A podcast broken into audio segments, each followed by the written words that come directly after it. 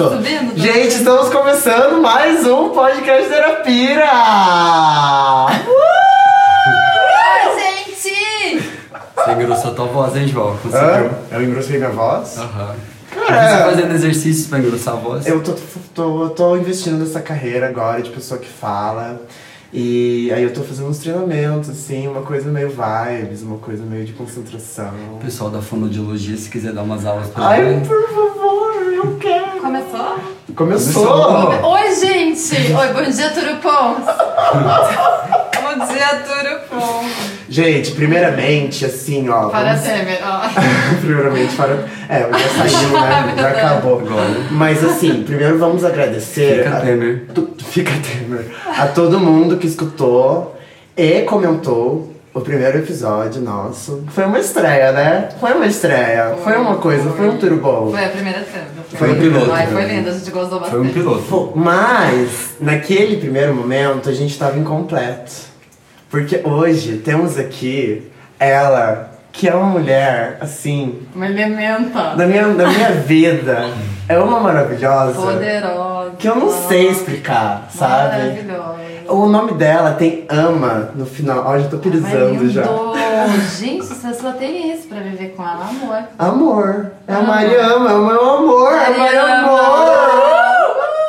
Que é a nossa quarta elemento maravilhosa, linda. Ai, tô tímida. Tá tímida? Ai, amiga, você já vai se soltar, porque quando a gente começa a falar. Então, eu vou até inclusive já fazer. Vou fazer uma coisa, eu vou inaugurar um primeiro um quadro aqui.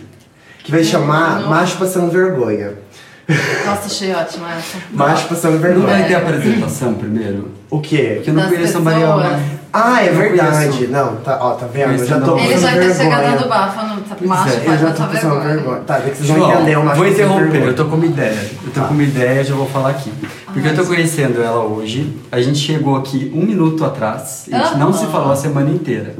Então, eu acho que a gente tem que deixar, sem esquecer até o que tá ali de programação, e a gente vai falando, porque a gente já tá com as ideias na cabeça. Sim. Sim. E aí, o que rolar, a gente vai falando. Que é a, que a associação livre, né? Exatamente, É associação se canalizar. Hoje vai ser um teste de associação livre, pra ver se fica legal no formato. Ai, maravilhosa. Tá, ótimo. Be yourself. Beleza. Ok. Acabou os quadros. Acabou os quadros? Acabou, sim. Meu quadros. Deus, ele chegou já derrubando todos os Ele quadros. já quebrou, ele já desconstruiu Não, tudo, ele acabou com a estética. Vanguarda, que vanguarda, que entendeu? Vanguarda assim. Mas Mas assim, o momento o momento Roxane, tem que Roxane, rolar, tem que que rolar. é a Mariama se apresentando, dizendo pra gente quem ela é, o que Quem ela faz ela no é. rolê. E é isso. Ai, podia ter aquela vinhetinha. Com licença.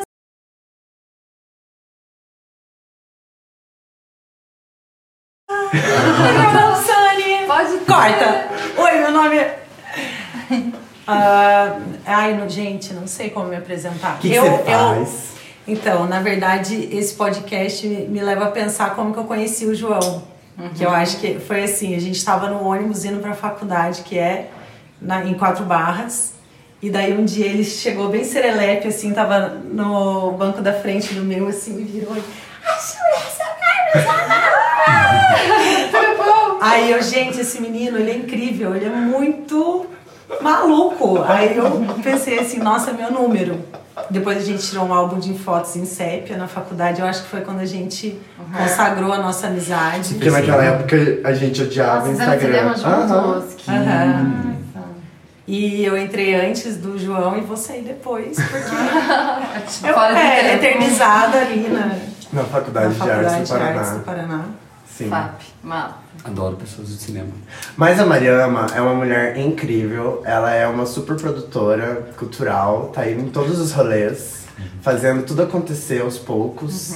Ela, é, ela é aquela pessoa assim que você sabe, tipo, que se, se ela tá no rolê, o negócio tá organizado. Acontece. Que tá rolando uma organização, uma coisa certinha, Ai, assim. por favor, entra nos meus projetos. Eu tô muito disso. Ela Cuida é da minha casa. cuidando da minha vida. Enfim, a Mari é essa pessoa. Ela é incrível. E ela faz terapia também. Ela, ela faz análise. Não, É, então, Por na isso que ela tá no verdade, nosso programa, porque o programa Senão, chama... é, Como é é um que chama o filtro. programa? É, é. terapia. Então, na verdade, tem um, um lance sobre essa brisa aí da terapia, que é uma coisa que eu tenho refletido, tenho refletido constantemente, assim, porque eu fiz é, com o mesmo psicanalista do João, que foi ah, inclusive. Até isso, gente. Isso. Ah, É, eu indiquei o João a ele, assim. E como, enfim, apesar de ser muito amiga do João, a gente não tem uma, um convívio assim, tipo, não moramos juntos, não temos assim. Então não houve um conflito de poder compartilhar o mesmo profissional, assim.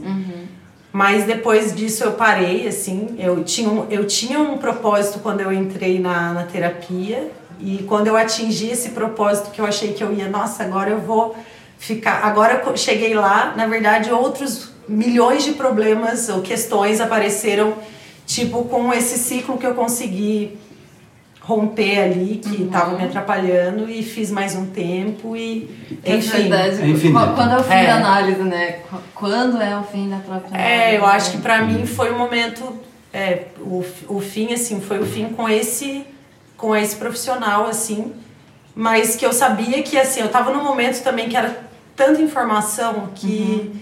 eu não sabia, tipo, eu precisava de um tempo mesmo. Depois que você faz um tempo, eu acho que É, existe esse momento assim, é. Uhum. Mas depois eu, vim, é, eu vinha fazer com, com uma outra profissional e nesse momento eu quis procurar uma mulher, assim. Legal. Eu acho que teve um lance também de pensar como é diferente dividir a sua vida, apesar de saber que a pessoa, ela, ela para além de uma pessoa, ela é um profissional, né?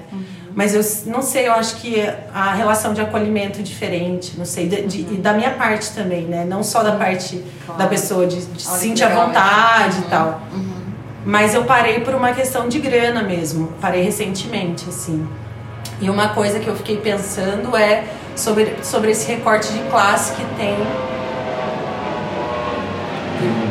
Tem um avião passando. Avião. Essa é a Momento do avião, momento avião. Gente, vamos É que ver. no avião que muda isso, né? é. Mas agora a gente tá Momento ao vivo, avião daí a que gente pode cortar. Vamos ver se isso vai, vai ser cortado ou se a gente vai ter uma metalinguagem. Se a gente vai ter uma quebra da quarta parede aqui.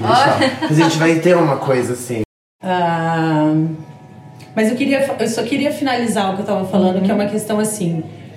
Eu acho que tem uma, uma relação de classe social também que envolve o privilégio de fazer, de uma fazer terapia. análise. Você sabia que Uma eu pago a minha análise, faz dois anos que eu pago ela e com obras de arte?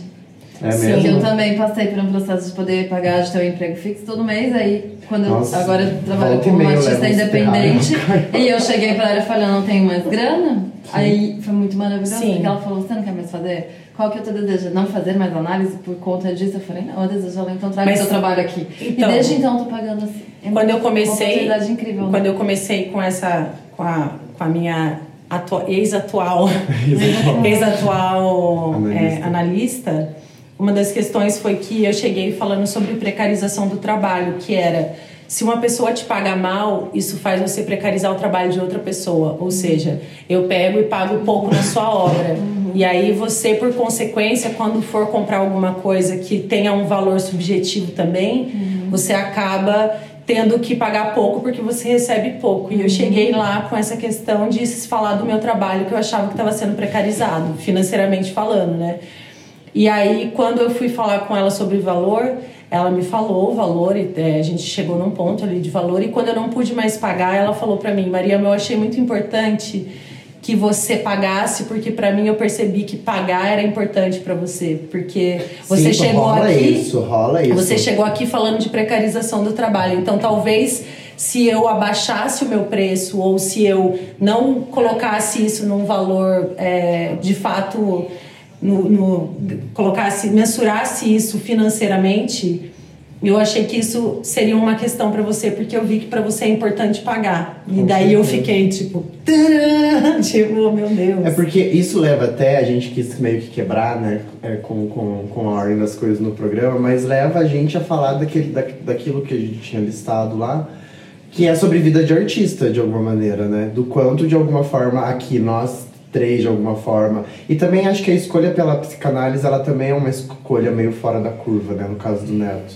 Que faz com que a gente tenha que viver vivências, assim, que às vezes as pessoas, elas não compreendem e não entendem. Porque, apesar, às vezes, da gente ser artistão, a gente faz coisas e às vezes consegue acessar coisas que pessoas que têm a mesma vida social, digamos assim, a mesma vida financeira que a gente, às vezes não acessa, porque tem outros rolês que tem que dar conta. Mas a gente já está inserido num meio em que a psicanálise de alguma forma nos chega. Mas não chega, às vezes, por exemplo, chega para mim que tenho, por exemplo, uma empresa, a, a, a Cíntia tem que dar um jeito para conseguir pagar, uhum. mas faz com que, por exemplo, a Mari ainda não consiga, sabe, uhum. acessar, né?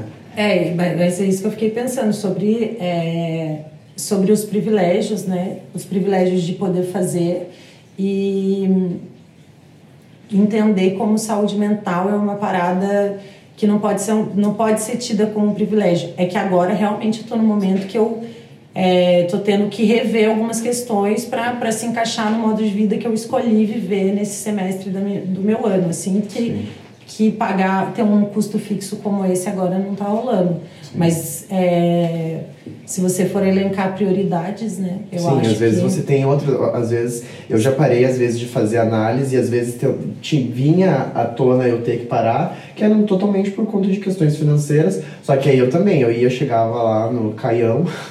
falava, ó, oh, tá complicado esse mês, garotão. E aí, assim, é porque eu acho que o verdadeiro analista, ele entende que, é um, que, é, que esse é um trabalho que ele não é refletido ali em dois, três meses que você vai deixar de pagar. Porque é, é uma questão que é pra vida, né? A pessoa vai ficar ali, vai... Também é. na análise, não é? Uhum. Tem uma questão simbólica. De, de valor, né? É, não é, é puramente né? esse valor financeiro, né? Porque às vezes eu não tenho dinheiro para pagar, mas o esforço para mim que é, por exemplo, sair daqui do Alto da Glória e andando até as Mercedes uhum. para dar uma economizada num, num valor, uhum. sabe? Tipo, e chegar lá, eu de alguma forma sinto que eu também tô valorizando isso que eu tô fazendo. Porque é um trabalho que é conjunto, né? Não é um trabalho que é do analista só. Exatamente. Ele tá ali meio que pra, pra dar uma filtrada nas, nas nossas, nas nossas paranoias uhum. e dar uma conduzida. Mas o trabalho ali é todo nosso, né? Tipo, é, é, esse dinheiro que às vezes a gente paga ali é um dinheiro que a gente, a gente tá pagando por um trabalho que é, tipo, nosso também, né? Por isso que tem essa questão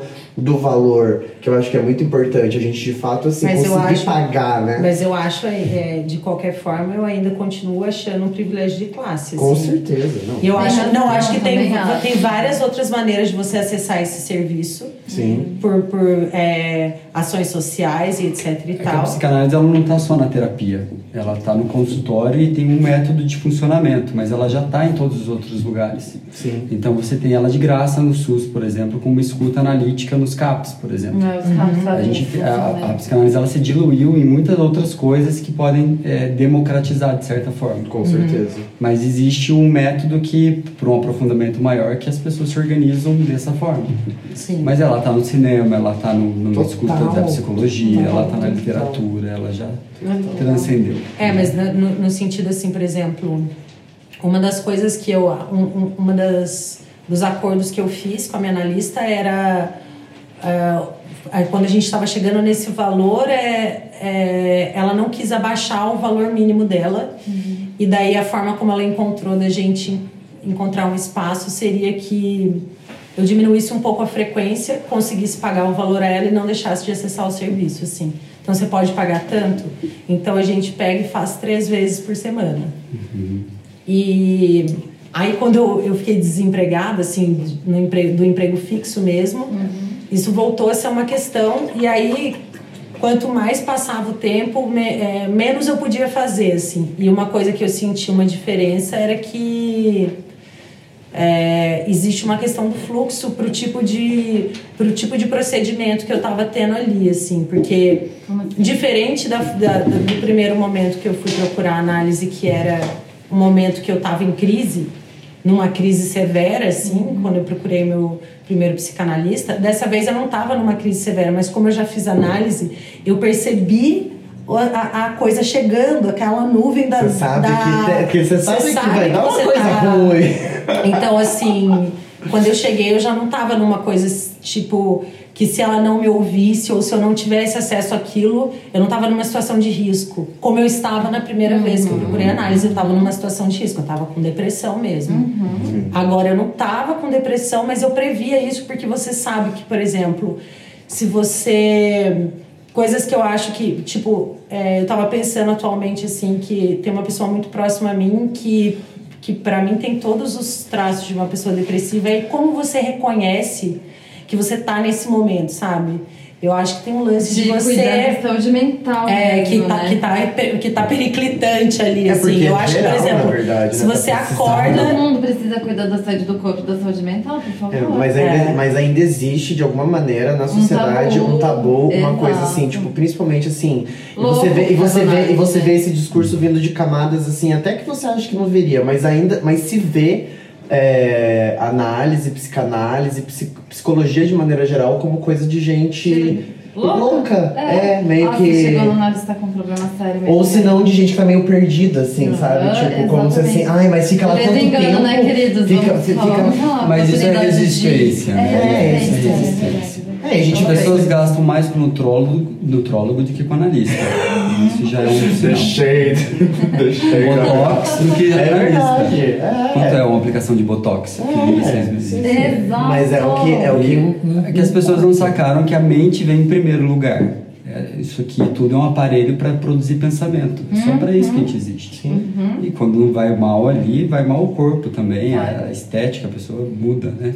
Até questões de beleza. A pessoa que tá bem com ela mesma, ela é mais bonita mesmo. É, não se adianta, não tem um padrão. não adianta É. tá, tá cheio de hormônio dentro do corpo e tá horrível mentalmente, né? Tipo. Uma campanha, menos nutrólogo e mais análise. Ai, amo!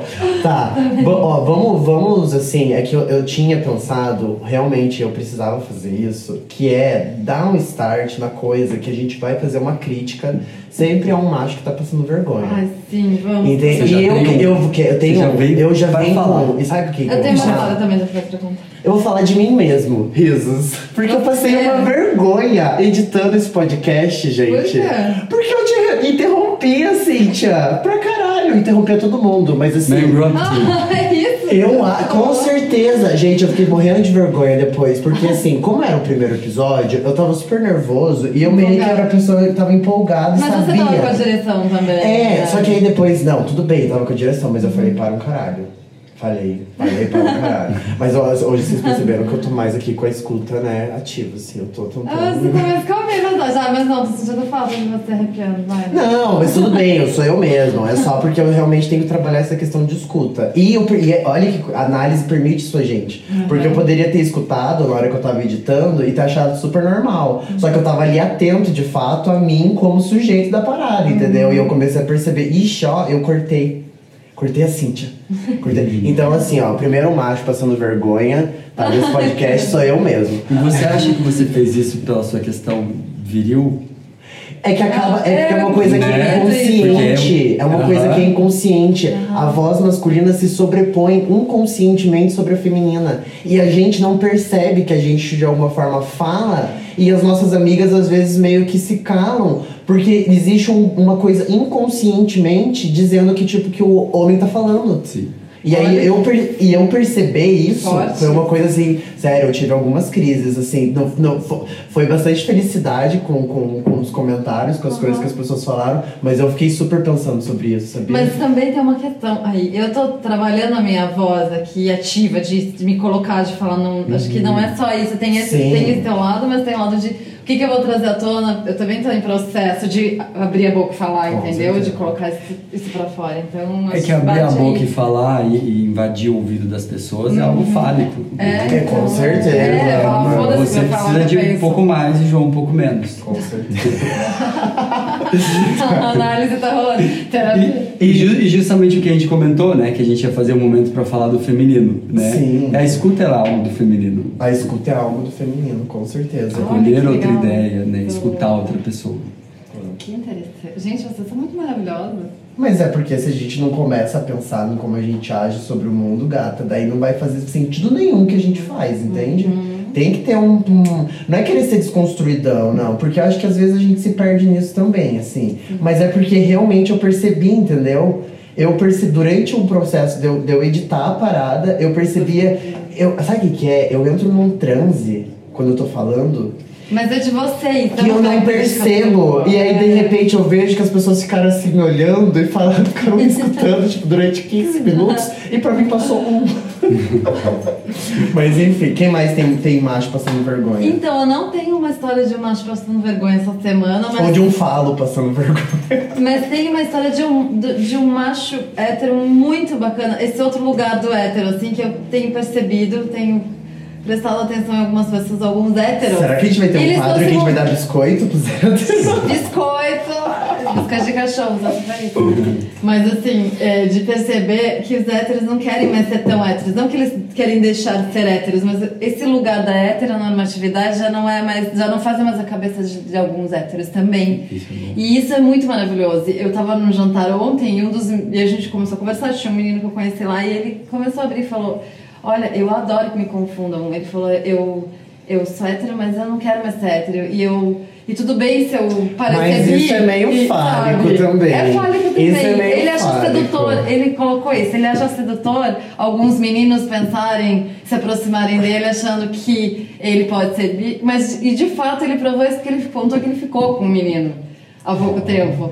Ah, E acho que eu, eu, acho, eu acho relevante isso porque é um lugar do, do, do hétero que já tá se diluindo também, sabe? Eu acho que Não é, o primeiro eu acho que é um negócio de, também de, de rever essa fragilidade né, da masculinidade. Ai, você, você poder, a, a sua ma- masculinidade poder ser colocada em xeque é um negócio super massa. No sentido assim, é a sua, heterono, é a sua heteronormatividade poder ser colocada em xeque.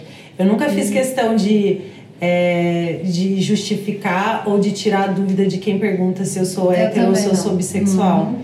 Porque eu acho assim que se houver um interesse entre eu e a pessoa, se é sendo um homem ou uma mulher, ela pode me abordar de outra maneira do que só ir pelo, sabe? essa Por isso definição assim. de gênero, né? E aí teve uma, teve- eu tive uma situação de trabalho que era uma pessoa que eu nem conhecia direito, que eu tinha eu tive pouco contato e que ela chegou e eu tava falando alguma coisa assim com outra pessoa que tava próxima e ela falou assim: "Mas então, e aí, mas você é gay ou você é hétero?" Eu olhei pra ele e falei assim: "Nossa, mas eu nem te conheço."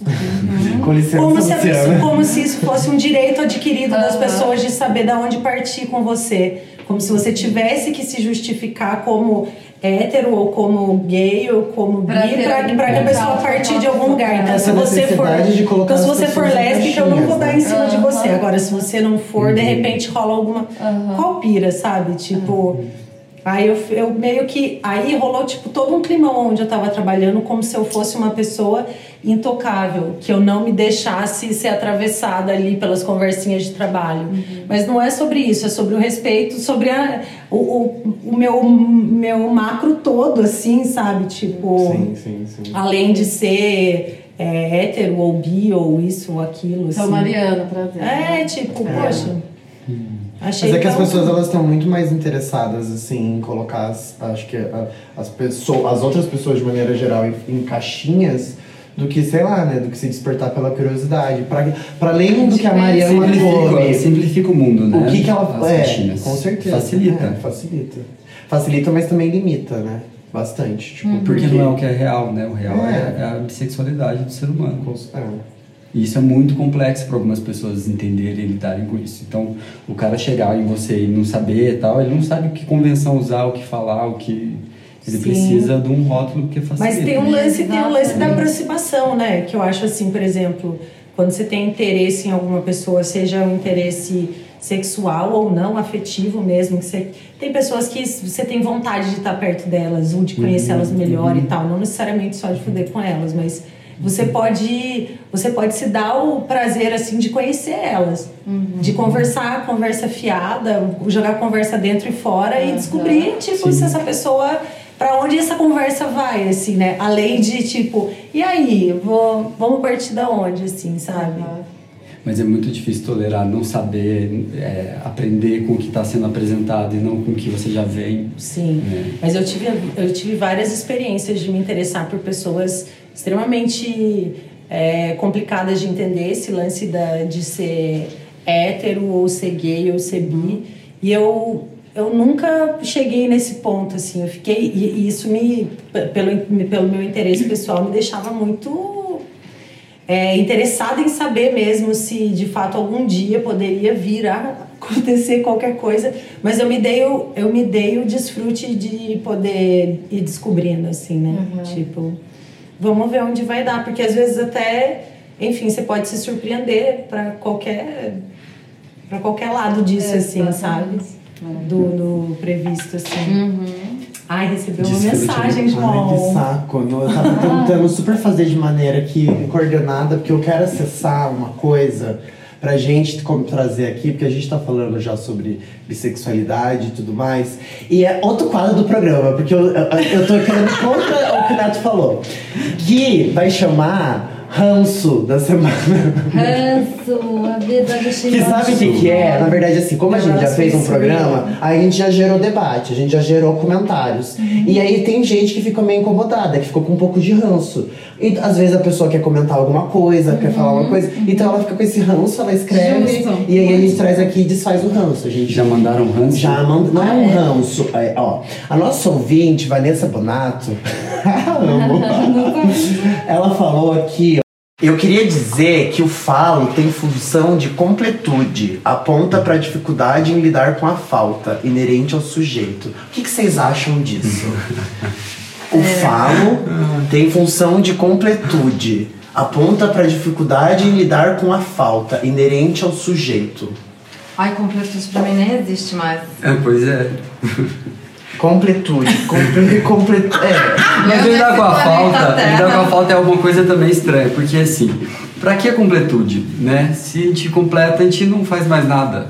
Então a falta ela vai ficar esse buraco, esse vazio. É, a falta acho que ela é tem que andar com a falta. né? Ela é pra sempre. Mas é Eu não que em algumas Eu em alguns, alguns olhares sobre a redefinição do falo que é, quer dizer o uso do falo depois da a partir de Lacan né, que começou a usar o falo que antes Freud usava como o próprio órgão masculino não era alguma coisa assim eu sei que esse foi um termo que foi a, a psicanálise também enfim eu acho que ela ela ela foi se construindo então coisas foram revistas e, e os próprios autores com o passar do tempo eles vão revendo. Então eu acho que essa essa esse olhar subjetivo sobre ser uma, uma falta assim eu acho que tem a ver com isso assim. Mas eu, eu, eu sempre vi também como um significado do desejo também né de do Do desejo, da, da, da estima. Eu troco né? essa palavra completude por complementariedade. Sim. Porque aí sim, existe algo que é complementar e pode ter algum, alguma coisa que combine, que encaixe, mas não com completude. Né? É, é. Mas assim, ó, se você tem mais uma perguntinha, mais uma dúvida, mais uma crítica, Mande pra manda gente. pra nossa caixa postal, tá bom? A gente vai ler aqui no 0800, seu ranço o que, que você não gostou que a gente falou. Nesse caso foi só um comentário, né, do nosso querido Muito Vanessa bom. Bonato. Legal. Que Valeu, trouxe aqui um pensamento. Muito obrigado, Vanessa Bonato. Continue em contato com a gente. Beijinho, tchau. É, Mas isso não foi um ranço. Não foi, mas é que o é ranço, o mas é ranço? só mais Qual é o teu ranço? o meu ranço.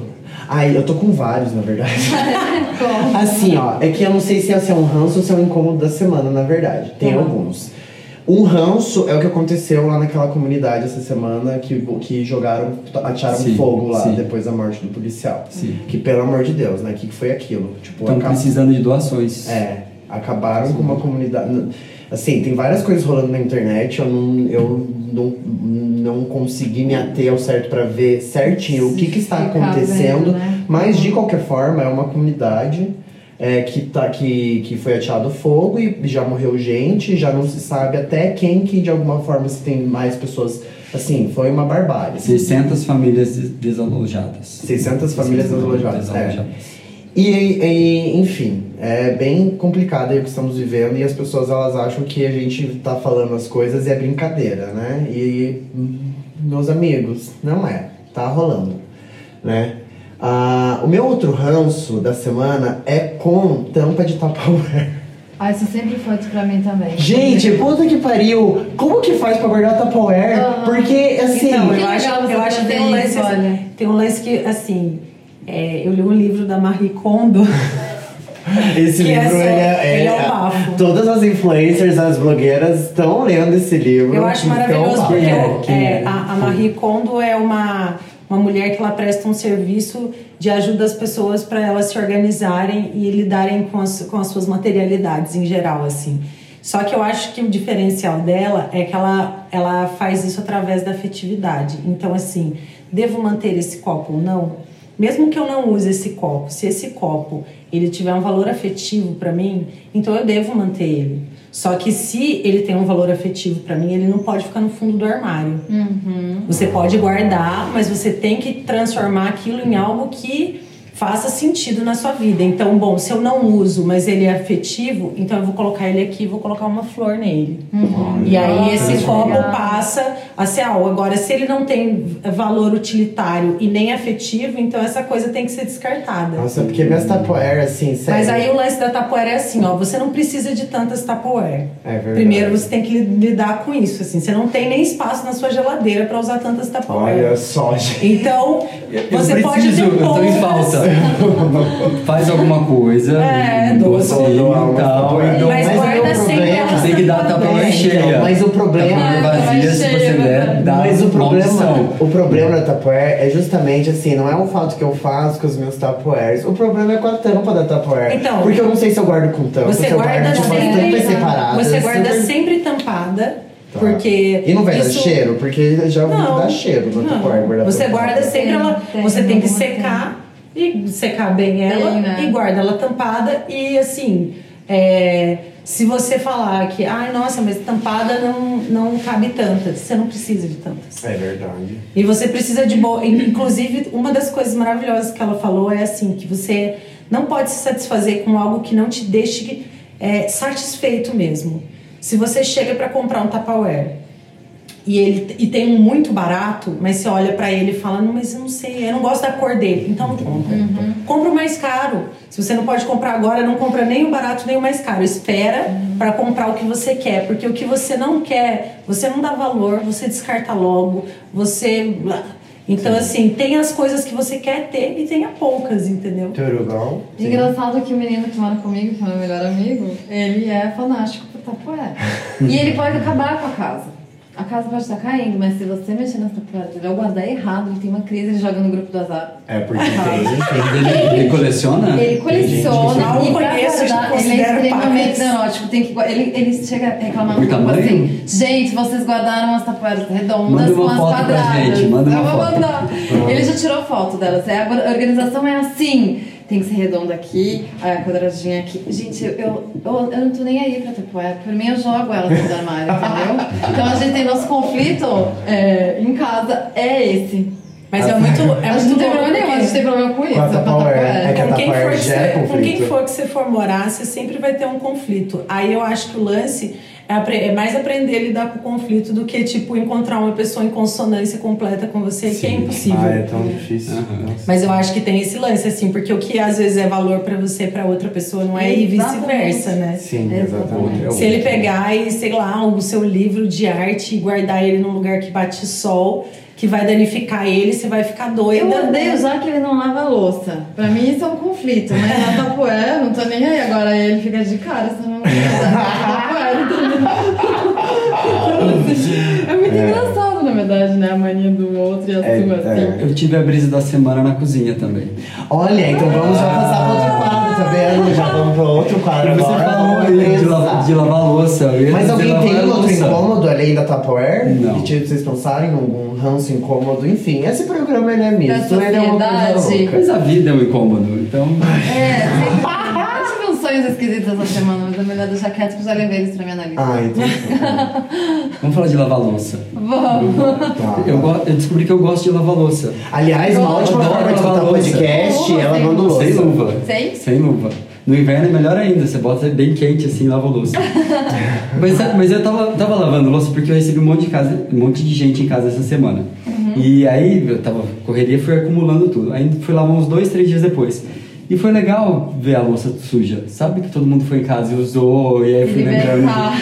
Aí eu fui lembrando das coisas que rolaram em casa e tal. É muito legal isso, sabe? Eu imagino que. Mas é sério, dona de casa deve ter muito isso no passado. É muito lindo isso. Ela ficava lá na cozinha, lá sozinha, era o momento que ela tinha sozinha ali. É tipo uma meditação, às vezes você Claro, louça. claro. É uma super meditação. É Eu trabalho agora né? com funções que eu lavo louça no- durante o meu trabalho em uma proporção aritmética extremamente irreal na vida de uma pessoa normal. E eu aprendi a, ver isso com simplicidade total, porque se eu for entrar numas, eu não, eu não, fa- não executo o trabalho que eu executo, Sim, entendeu? sim. E daí você vê que existe algumas coisas que talvez role também um ranço que é do lugar onde você se coloca. Tipo, da função ali, da, da subserviência, assim, sabe? Que eu acho que rola uma coisa assim. Mas eu, tipo, na minha casa, eu odeio louça. Eu, eu, eu odeio. Assim, na medida que eu posso, eu lavo sempre, assim. Porque a, a minha mãe tem muitos irmãos e o que eu aprendi era que você sempre tem que. Eu sempre compartilhei meus espaços assim. Que você sempre tem que deixar Pro as coisas, outro. as É. de forma que o outro possa usar e o outro deixa de forma que você possa usar. Assim, né? Mas é uma liberação isso que você fez, né? É, deixar uns dias também. Eu tenho problema em deixar, acho que consegui deixar muito Nossa, legal também. eu eu sinto me como permito se uns fosse- dois dias sem lavar a louça. Meu, o dia que eu fizer isso, eu evolui muito na vida. Mas é, é os dias de Tarzan que as minhas amigas falam, que é um dia que você fala que você não vai sair de casa, que você não penteia cabelo, não toma banho, não lava louça de Meu casa. Você só toma negócio e deixa, Deixa no deixa chão. do lado da cama, É assim, entendeu? ó, cuidado de trabalhar. Voltando àquele lance assim de vida de, vida de artista, né? É. Porque assim, a- a- a- isso, isso é uma coisa que, as, que, que- se confunde muito, né? Tipo, às vezes quando você trabalha em casa, quando você é meio artistão, assim, igual a gente, que lavar a louça, às vezes é parte do teu trabalho. Porque o quê? Você tá o tempo todo pensando o que, que você vai fazer, como você vai se reinventar, o que, que você vai ter que fazer. E o processo de lavar a louça é um processo, às vezes, terapêutico, onde várias epi- eh, epifânias, É o start, né? as minhas epifânias, que eu gosto de chamar, Epifânia elas é aparecem assim, sabe? E eu. Ah! Agora. Eu falo que às vezes tá com uma mão molhada, daí você tem que sair correndo pra anotar um negócio, daí você meio esquece no meio do caminho, porque daí você já começa a fazer outra coisa. Aham. Que você falou. Posso fazer um engate aí Pode, claro. nessa fala? Porque aqui a gente tá falando do que agora? De um, de um movimento ranço, né? Tudo, é. Mas assim, podcast. eu acho que eu vou dar uma brisada Brisa. agora. Brisa. Sabe por quê? Porque agora eu me empolguei, acordei. É, a gente tá falando de lavar louça, né? E, ou de sujeira. E essa, amanhã tem uma performance que eu vou apresentar Ai, com o Eduardo Amato, que se chama Prata da Casa. E a base é o projeto dele e eu fui convidada a entrar. Sim. E com muita liberdade, aliás, muito legal esse dele falar. "É, O meu trabalho é esse, você entra com, com você, entra aí. E eu fiquei a semana toda brisada nisso, porque o que, que eu vou fazer aí? O trabalho dele não tem a ver comigo, mas tem agora. E a base do trabalho dele é a limpeza da prataria, que é um, ele vai levar muitas peças de prata da família dele, assim, muitas. E ele vai estar nesse processo de limpeza. Ele coloca no conceito da performance na divulgação que quando ele limpa a prata, ele tá limpando a sujeira da memória, tal, tal, tal, tal, tal. E daí eu fiquei pensando, caramba, aí o que, que eu vou fazer? Vou limpar? Eu falei, não, eu tive um momento bem pesado, assim. Pra limpar, é inevitável você flertar com a sujeira. E eu vou levar a sujeira.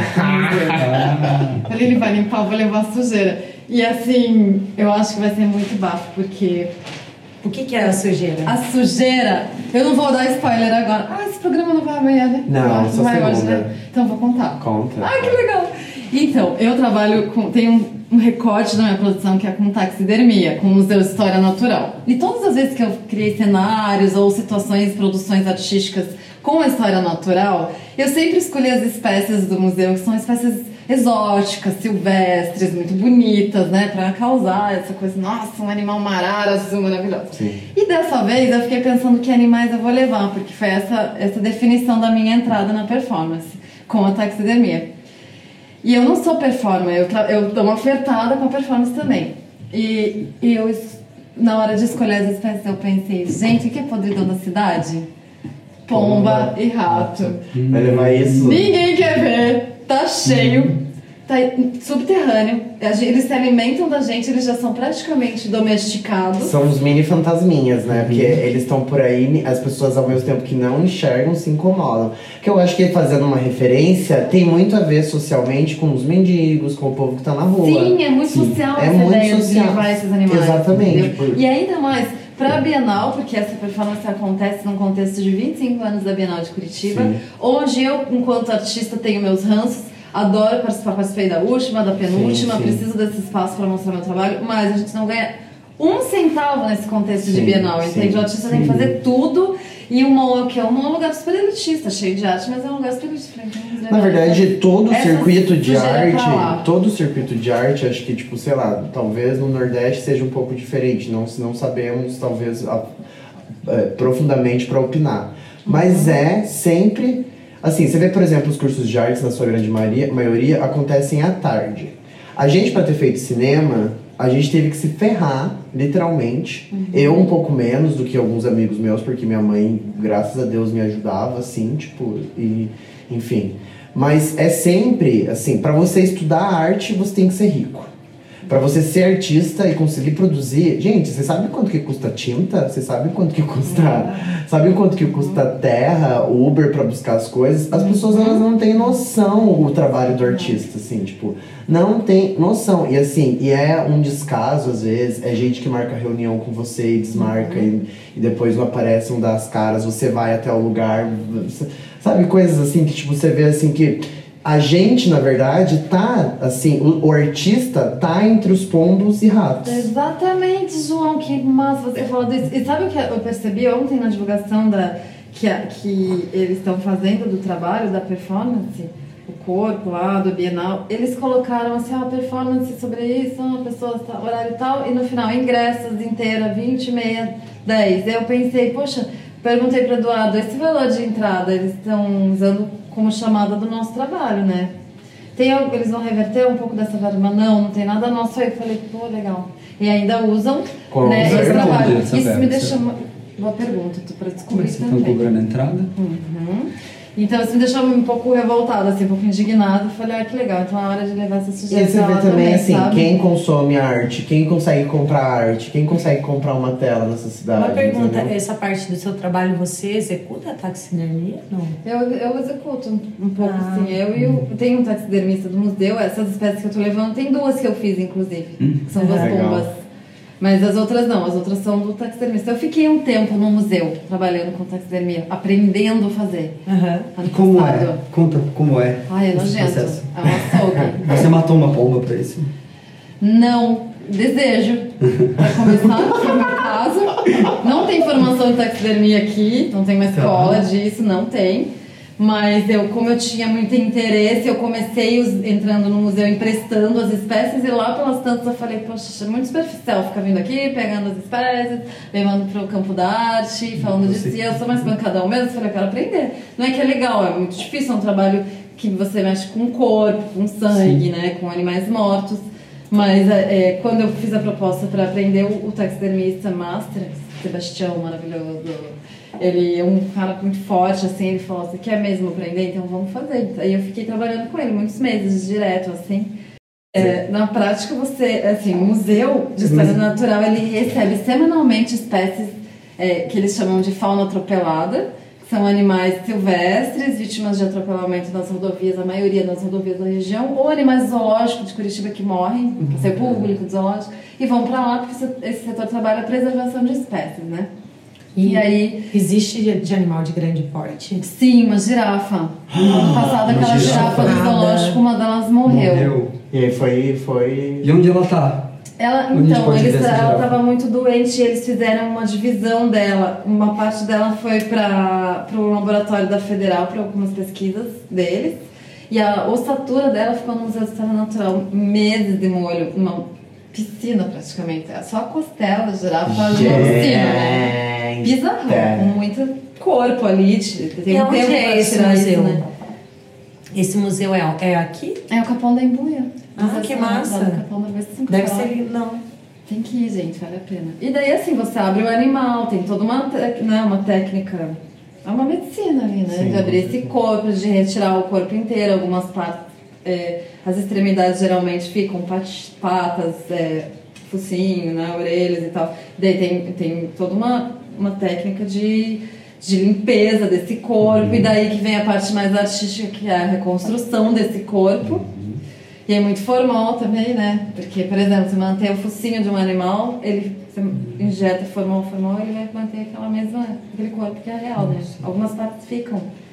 A pelagem desses animais, a pele, fica taxidermia sozinha. vem de, é, tax- é, de pele, né? Então, é, é, resumindo assim, é grosso modo é como se você fosse tirar a, parte, a sua pele do seu corpo do lado ao contrário, Uhum. e daí passa, essa pele passa por um processo de limpeza também, e daí você é, coloca num novo corpo.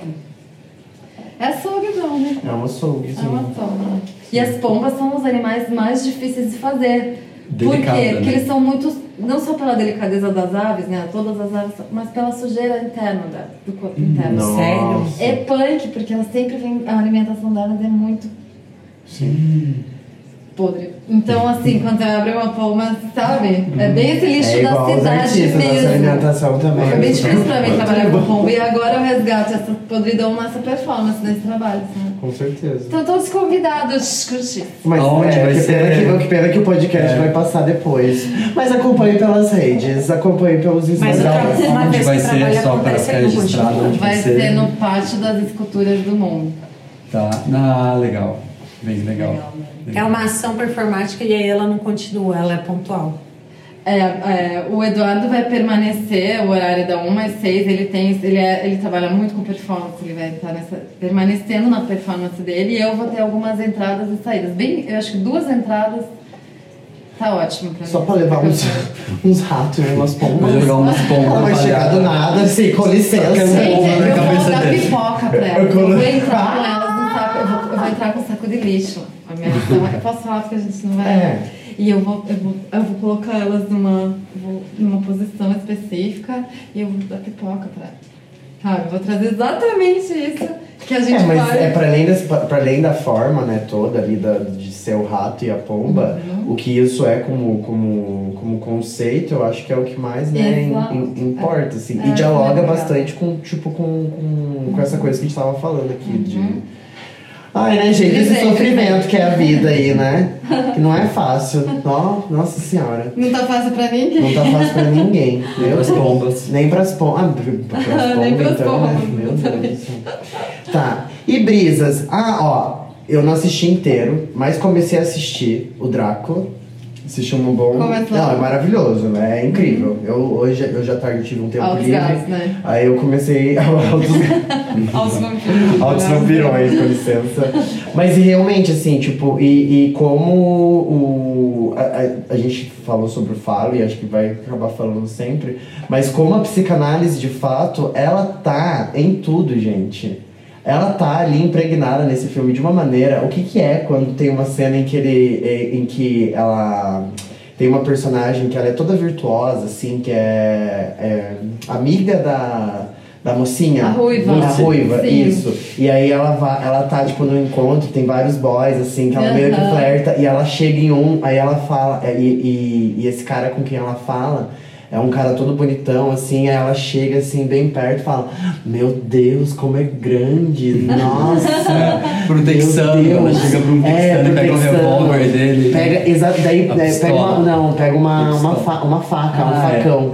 E ela pega e fala, nó, e tira assim aquilo, assim, Bem com objeção. Assim, né? Então, isso também é para as pessoas, às vezes as pessoas elas assistem as coisas e vocês estão perdendo o significado das coisas, gente. Vamos se aprofundar um pouco em outros temas, que daí vocês vão entender melhor outras coisas. Aham. Porque o, o artista, um cara como, como Coppola e outros artistas, tem referências mil, né? E a gente tem que assistir as coisas mais consciente do que a gente tá assistindo. Porque é isso que tá gerando aí uma massona de manobra, né? No, no, no mundo, né? Pessoas que não têm formação de pensamento crítico diante das coisas que assistem, das coisas que escutam. Tudo bom? Busquem conhecimento.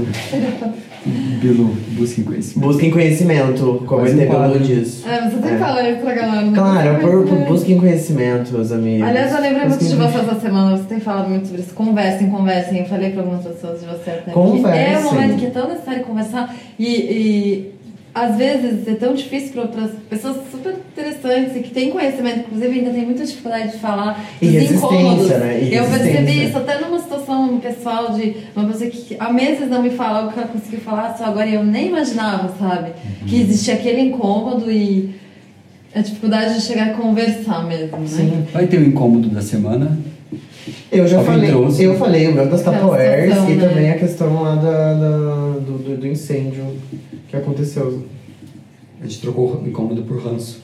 Eu acho que é tudo. A gente pode dar o nome que a gente quiser. Se a gente quiser falar para o Brasil mudar, a gente fala pro muda Brasil. Chega. E, e, e brisas, vocês trouxeram? Eu trouxe essa brisa da performance, Ah, que eu sim, brisei a semana sim. inteira com as pombas Sim. e tal, então... Você tem uma brisa da semana?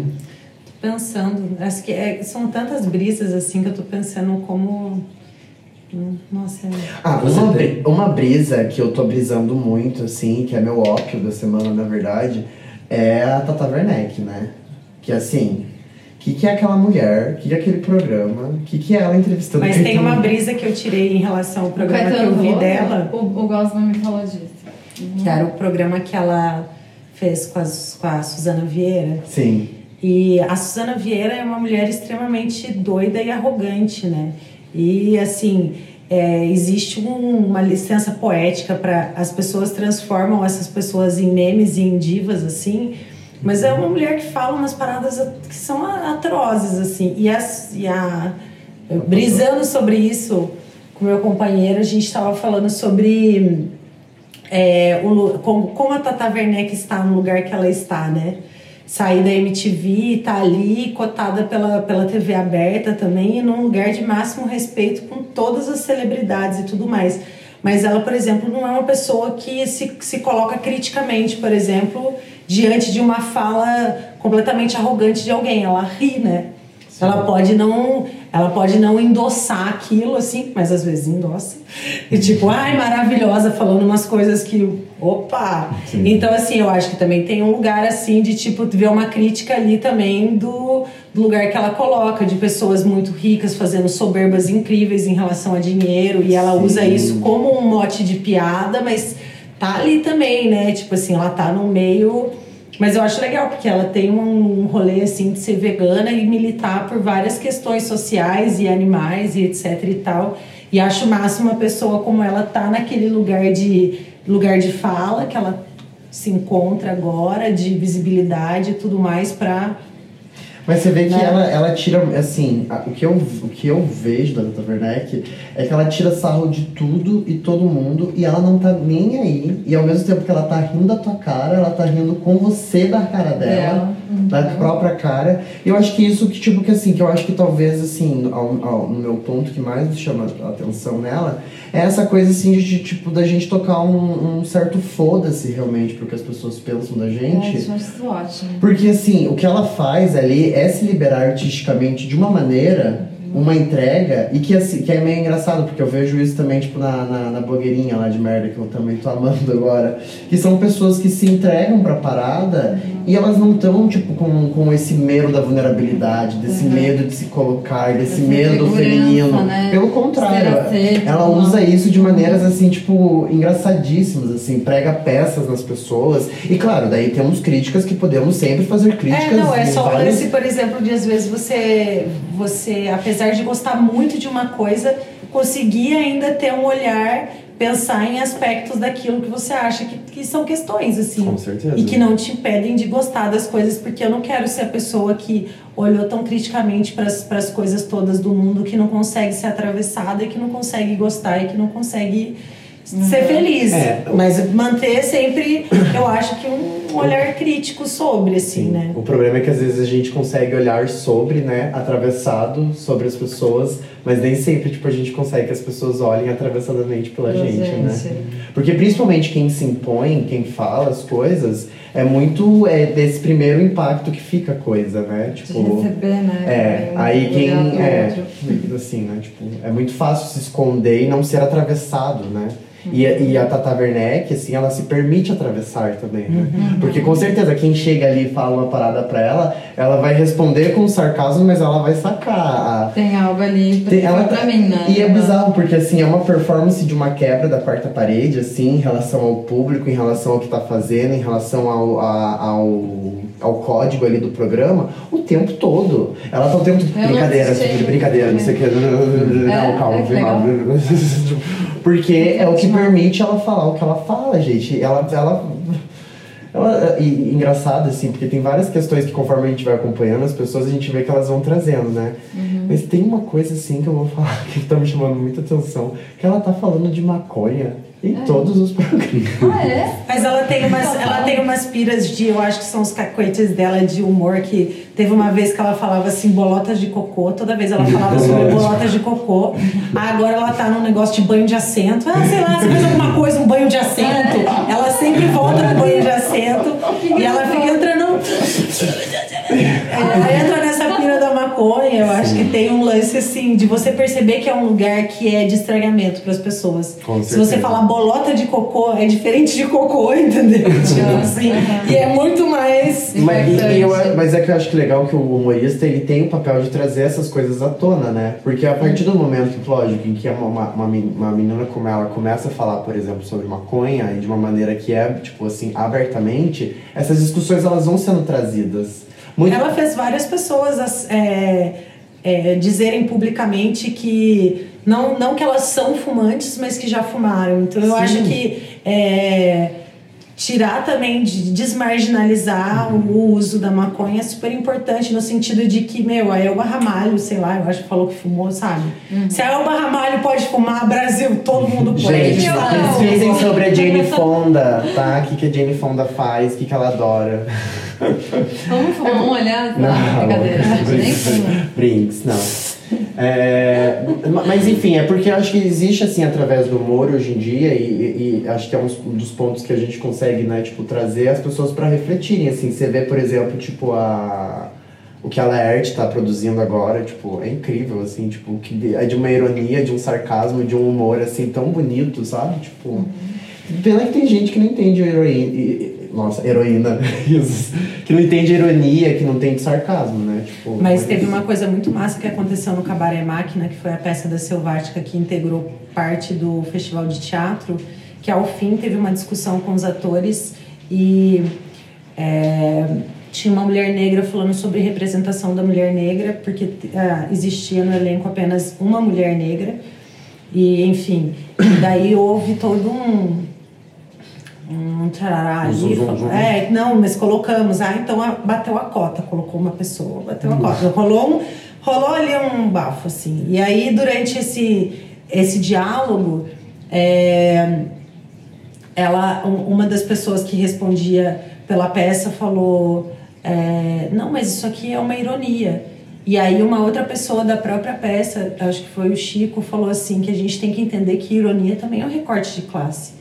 Isso também é uma forma de excluir pessoas de, de, de participar de alguma coisa. Com certeza. Porque é, é, quando semana- você pressupõe que existe uma bagagem pela qual a pessoa tenha que passar para que ela possa acessar essa ideia, isso é, um, isso é uma maneira também de ser um recorte de, de classe, classe intelectual mesmo, né? De alguém participar ou não participar. Então É, a gente que- tem que a gente tem que pensar também assim como a gente pode, enfim, incluir também. Com eu acho que certeza. a ironia eu acho eu, eu acho riquíssimo assim. Eu também. Mas Mas também eu acho que é não um pode recorte, ser eu acho que é um recorte de, de intelectualidade, mas não de classe, porque a gente vê muita gente que teve acesso aí aos melhores estudos e que não entende, né, ironia nem sarcasmo. Não tem uma frase do Freud que ele fala, brincando pode se falar até a verdade? Sim, sim.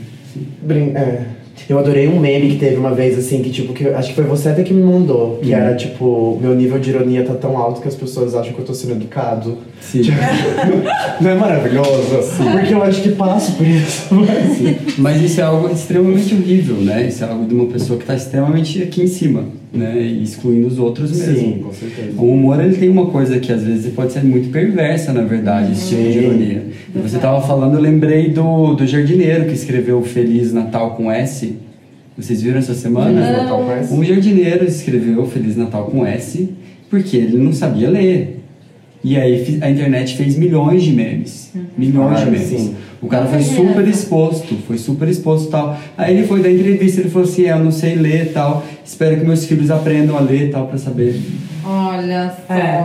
Eu acho que a vida é uma valsa de você dar um passo à frente e um passo atrás a Com todo certeza. momento, né? É. Tipo assim, de, de, de gostar de uma coisa, mas por outro lado, sabe? De, achar, de Então, encontrar um Não, caminho, lógico, é né? que porque Tipo, o- o que falta é bom senso, né, gente? Vamos rir de quem merece, tipo, assim, vamos rir de quem oprime. Ah, mas Exato. bom senso. Isso. Bom senso são E de quem oprime. Vamos rir de quem oprime, não de quem é oprimido. Porque. Barbie, quem é fascista, ok. Tá le- legal zoar das Mas pessoas a sociedade- internet tem esse limite Zoar quem não? Não, mas a gente, não. entendeu? Ah, a gente gente, tem que claro, fazer esse claro. filtro. A gente tem que fazer esse filtro. Não, a gente faz, a gente faz. A gente- Acho que tem- Eu, eu acho que também, eu acho que não existem respostas, assim, né? Existem perguntas. Existem perguntas. É, e acho que principalmente o que a gente tá querendo trazer aqui é uma discussão e sempre tá pra trazer um rancinho, porque vocês podem né, discordar da gente. Então podem ficar com ranço da gente. E quando não é ranço, é biscoito. Pode trazer um biscoito É, pra e gente. se não tiver ranço, pode jogar um biscoito. Tem biscoito ali de verdade, ó. Porque assim, apesar das pessoas às vezes quererem dizer que não, todo mundo gosta de um biscoitinho. Eu sempre... A gente não pode dar biscoito muito pra homem hétero, porque esses estão difíceis de É, ganhar. A gente tem que tirar. Que eles Mas são diabéticos. Eles Já são já É, gente, é assim, ó, eu já falei, vou repetir. É uma história da civilização em que a gente deu biscoito pra hétero. Não Aham. deu certo. Não. Não deu certo. Vamos começar a dar biscoito Parece para até uma pessoas? doutrina, uma, que é uma doutrina. Não, é uma, Uma doutrinação. doutrinar- É uma doutrinação dos héteros, essa coisa de não dar mais biscoito pra hétero. Com né? certeza. Porque assim, a gente Muito fica dando, pagando né? pau pros caras pelo mínimo. Ah, ele é carinhoso. Ué, mas ó, Todo mundo é Mas eu, eu carinhoso, pensei né? isso. Essa, Ele não é machista, brisa- ele não é racista. Então, rolou uma brisa que eu- Aham, como Isso é o mínimo? Isso é o mínimo? Ele é Falou uma machista brisa ainda. que eu fui num boteco com uma amiga e tinha dois caras muito heteronormativos e gatos sentados do lado da gente. Só que Pior que são completamente. gato às vezes, né? Puta que pariu. Completamente fora, completamente fora do, que eu, do que eu acho gato. Mas assim, eu também não posso pegar e falar que o cara é feio. né? Mas assim, pra mim, caguei mesmo. Aí a gente tava conversando e aí um deles pediu o isqueiro emprestado e tal. E eu fiquei pensando, esse cara deve estar tão acostumado para as mulheres ficarem olhando pra ele que eu faço questão de não olhar pra ele nem na hora que eu empresto o isqueiro. Assim. Porque eu não, porque eu não quero dar esse biscoito pra ele, Mas dele ser né? notado. Pra mim ele não é nada. Não porque ele não seja nada, mas ele tinha uma arrogância no existir dele de ser um cara é, é, heteronormativo rico, com aquelas com aquelas moletom de marca assim, um negócio assim que Era eu olhei. número. Paulo com número. Não, pior, ele era tipo Vagina BG seca rico, com Paulo com número. A vagina seca com pau. Letícia, minha amiga de São Paulo, não, te amo. tipo- A gente, a gente vai pra balada, a gente vai pra balada e quando a gente acha um, um macho com polo, aí ela faz assim. O que que foi, Letícia? Secou. Mas eu falei assim, nesse- nesses momentos eu penso assim, não vou olhar pra essa pessoa, eu não vou nem olhar pra ela. porque- Muda Brasil. Né?